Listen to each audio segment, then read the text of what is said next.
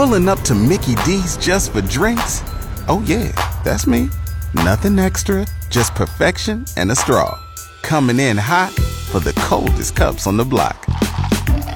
Because there are drinks, then there are drinks from McDonald's. Mix things up with any size lemonade or sweet tea for $1.49. Perfect with our classic fries. Price and participation may vary, cannot be combined with any other offer. Ba da ba ba ba.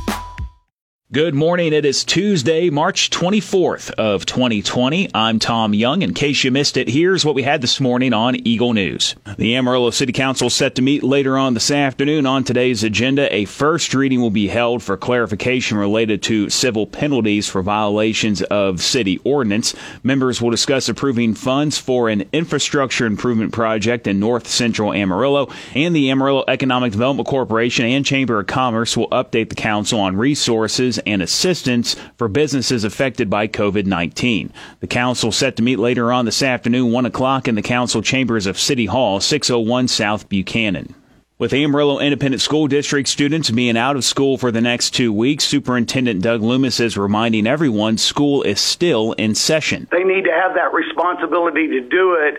And when they return to school, whether that's in, you know, in 10 days or longer than that, those assignments that we're completing, we'll be asking them to bring back to school with them. Or for those that are using the internet and online, we'll be getting those assignments immediately back as, as they repost those. But it'll be important that, that we stay focused. We're still in school. We're just not on site. Superintendent Loomis says that school staff will be reaching out to students in different ways to make sure work is getting done and seeing if they need help. On Friday, the district sent out a survey to over 32,000 kids to find out the easiest way students can work from home, and 25,000 of them have responded. Doug Loomis talked about that a little bit. Well, we've learned about 77% of our kids are going to take instruction online via the internet, meaning they have a device and broadband at home.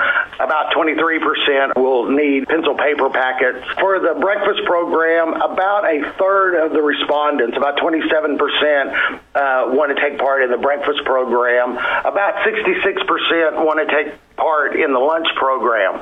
And so we've gotten some really good numbers, and that'll help us prepare as, as we get ready uh, to begin lunch today at eight sites and instruction on Friday with all of our kids. As of right now, AISD schools are closed through April 3rd. To hear more from Doug Loomis with his interview yesterday morning on our sister station KGNC AM, check out the Eagle Facebook page.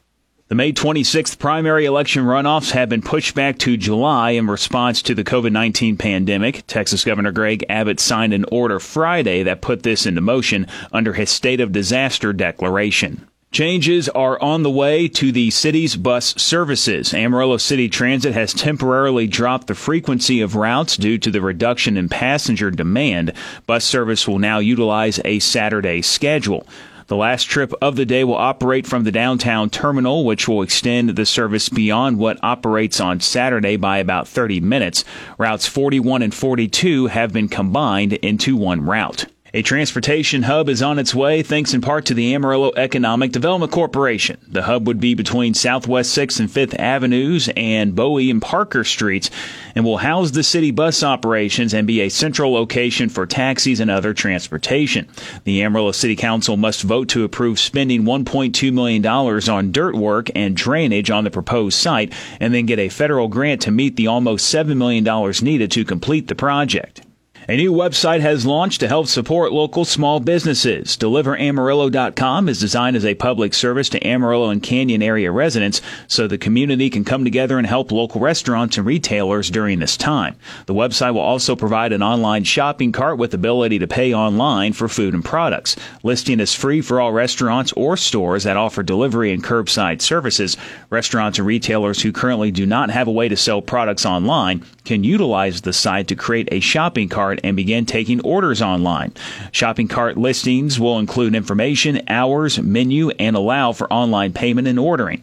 For more information or to add your business to the free listing, visit deliveramarillo.com. I'm Tom Young. That's your In Case You Missed It Eagle News Update. I'll be back with you again tomorrow morning, bright and early, 5.30 with the Eagle Morning Show on 100.9 The Eagle.